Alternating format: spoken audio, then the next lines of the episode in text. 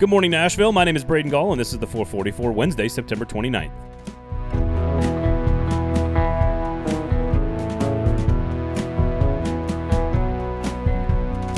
Today on the show, Belmont announces that it is moving conferences. We've got your Golden Nuggets and a big match for Nashville SC on Wednesday evening. But we begin with some defensive statistics that Titans fans need to know about the progress this team has made on that side of the ball. Kingston Group, the Kingston Group, the Kingston Group, the Kingston Group, the Kingston Group. This is the only name you need to know if you are looking to do work on your house. They are award winning, they are locally owned, and you can trust them. The Kingston Group, buildkg.com. So, yesterday I asked Turron Davenport of ESPN if he thought the Titans' improved defensive performances of the first three weeks are sustainable. He gave a great answer about using more speed and dime packages, and you should go listen to it if you missed it. He's great, obviously. But today I wanted to highlight exactly how much better the Titans have been in a few categories especially since if you just look at points per game, the 28 points per game they're allowing still ranks them 25th in the NFL and doesn't look good on paper. But what about some specific areas in which this franchise was focused on improving during the offseason? In particular, third down defense and the pass rush. Well, last year the Titans had 19 sacks in 16 games. That is 1.2 sacks per game, which was 30th in the NFL. Not great. Well, through three weeks, the Titans have seven sacks almost halfway to last year's total, and are averaging 2.3 sacks per game, almost twice as good on a per game basis, which currently ranks them 14th in the NFL. That's a huge improvement if they can sustain it. All, of course, without much production from Bud Dupree or Jayon Brown, while having to deal with two extremely mobile quarterbacks in Kyler Murray and Russell Wilson. But here is why it's sustainable, in my opinion. It's not just the sacks. It's about affecting the quarterback on every dropback, which of course they did extremely well against Carson Wentz.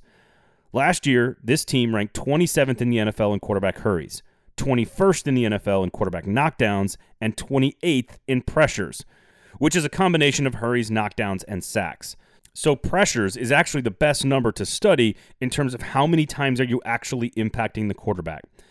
The Titans were even worse when it comes to pressure percentage last year. They pressured the quarterback just 17.6% of the time, atrocious in every sense of the word. This year, the Titans are seventh in the NFL in quarterback hurries, 12th in the NFL in knockdowns, and right now sit at sixth in the entire league in pressures. That's right, the most important category, they are sixth. They've gone from one of the worst teams in the NFL at pressuring the quarterback to right now, one of the best. Will they finish in the top 10 in those categories? Maybe not. But the point is, they don't need to. Like we've said on this show over and over and over again all summer long, the defense just needs to be middle of the pack, average, so that the offense can make a deep playoff run. And right now, this pass rush is more than just middle of the pack, it is creating havoc at a top 10 level. What about third down defense? Well, the improvement isn't as stark as the pass rush, but it is still very much there, especially considering just how historically awful this area of the team was last season. Not only was the 51.9% dead last in the NFL, but it was the worst conversion rate by any defense on any team across the league since the Titans became a thing in 1999. Well, after two really solid showings on third down against Seattle and Indianapolis, the Titans currently sit at 37.8% on third downs, good for 13th in the NFL. This third down defense was bad against the Cardinals, and the Colts converted on a couple of fourth downs, so maybe this number is not sustainable as much as the pass rush is. But again, even just, I don't know, 20th in the NFL or whatever would be a huge improvement. So, regardless, the two biggest areas of concern for this organization, the two biggest areas of focus this offseason were improving the pass rush and improving the third down defense. And so far, after just three games, the Tennessee Titans have made enormous strides in both areas.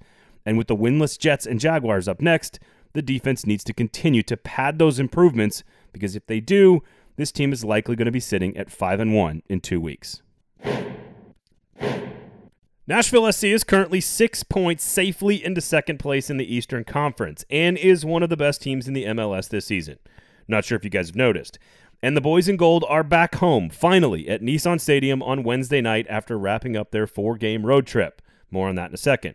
They will host fifth place Orlando City at 7:30 p.m. in a midweek match that will kick off a critical two-game week of action for Music City soccer fans. Nashville SC will travel to face third place New York City FC on Sunday at 11 a.m. Central Time in what could be an Eastern Conference semifinal preview. Also, love those brunch kickoffs as well.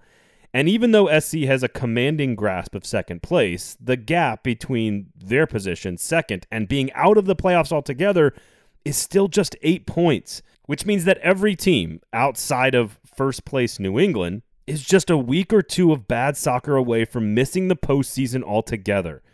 And it's what makes matches like Orlando City on Wednesday night and New York FC on Sunday so critical. Because this team just did their job on the road trip to maintain their top tier status in the Eastern Conference, even with a dull outcome against Chicago to end it. Which brings us to our golden nuggets of the week. Wes Bowling, Tim Sullivan of the Club and Country podcast do an amazing job of covering this team unlike anyone else. And each week on this show, we try to bring you a little morsel, a taste, a snort, a nugget of sorts to make you a smarter, better soccer fan. And this week, they took a look at just how fans should be viewing that long road trip that SC just finished. Seven points earned in four matches. If you're doing the math, that comes out to 1.75 points per match, which is actually slightly better than Nashville's points per match rate overall this season. Barely 1.73, but they're keeping pace with what they've done all year on that road trip. Now, Tim, last week you said that Nashville needed to win both the Miami and Chicago matches to consider the road trip an unqualified success. But I think those numbers suggest seven points in four matches, good points per game rate, keeping your solid hold on second place. This trip was far from a failure. Yeah, yeah, it's, it is a qualified success, is what I'll say. Okay, it was definitely successful enough that it improves Nashville SC's season. But a team where Nashville SC wants to finish should probably still win both of those games against sides outside of the playoff field. Obviously, we've talked already about kind of the context that led to what resulted in only getting four points instead of all six. Um, but there are going to be what could have been vibes when you when you look back at this game, and especially as, as a follow up to a game that was so dominant. Um, and when you get to the end of the season, if there's any, if there's a single point dropped that that could have made a difference in a position in the table or something like that, that's the one that you're going to look at probably to stay fully plugged into what's going on with Nashville SC as we creep towards the MLS Cup playoffs just over a month and a half away. Make sure you are tuned in to the Club and Country Pod, out every Tuesday with Tim Sullivan and Wes Bowling. Rate, review, and subscribe. Belmont announced on Tuesday that it is joining the conference realignment merry-go-round for the second time in less than a decade. Belmont President Greg Jones and Athletic Director Scott Corley officially announced that the Bruins will be joining the Missouri Valley Conference in the fall of 2022. That's next year. The Bruins are the fourth team to announce their departure from the Ohio Valley Conference, with Eastern Kentucky, Jacksonville State, and Austin Peay announcing they would all be leaving for the Atlantic Sun Conference. Ironically, Belmont came to the OVC from the ASUN in 2012 and have used a very successful tenure in the OVC, seven regular season championships, to catapult themselves to yet another tier in college hoops and into the Missouri Valley Conference. Affectionately known as the Valley, the conference has long been one of the best mid major leagues in college hoops, and despite losing a few members to the Big East and a few other conferences over the last decade, it still has a lot of really high level basketball programs.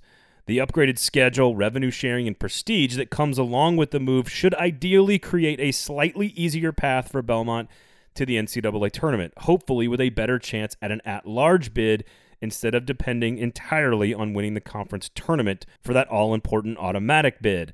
If you're counting at home and largely on the back of the work of Rick Byrd and now Casey Alexander, in a span of less than three decades, Belmont has gone from NAIA to Division One to the Atlantic Sun to the OVC and now to the Valley.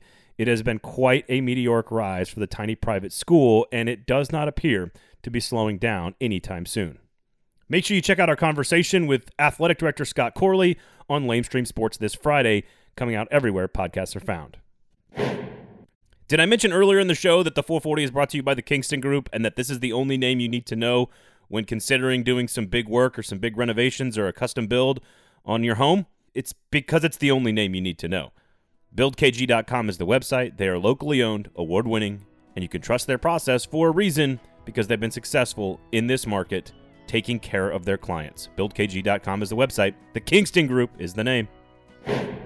Thank you guys all for listening. Of course, please watch a little soccer tonight. It's going to be a lot of fun. Uh, obviously, a huge match with Orlando City. Thank you guys all for listening. Please share the show. just tell people about it in your life. That's all we ask. My name is Braden Gall. You can follow me on Twitter at Braden Gall. This has been the 440 for Wednesday, September 29th. The 440 is a production of 440 Media, written and produced by Braden Gall, music by William Tyler.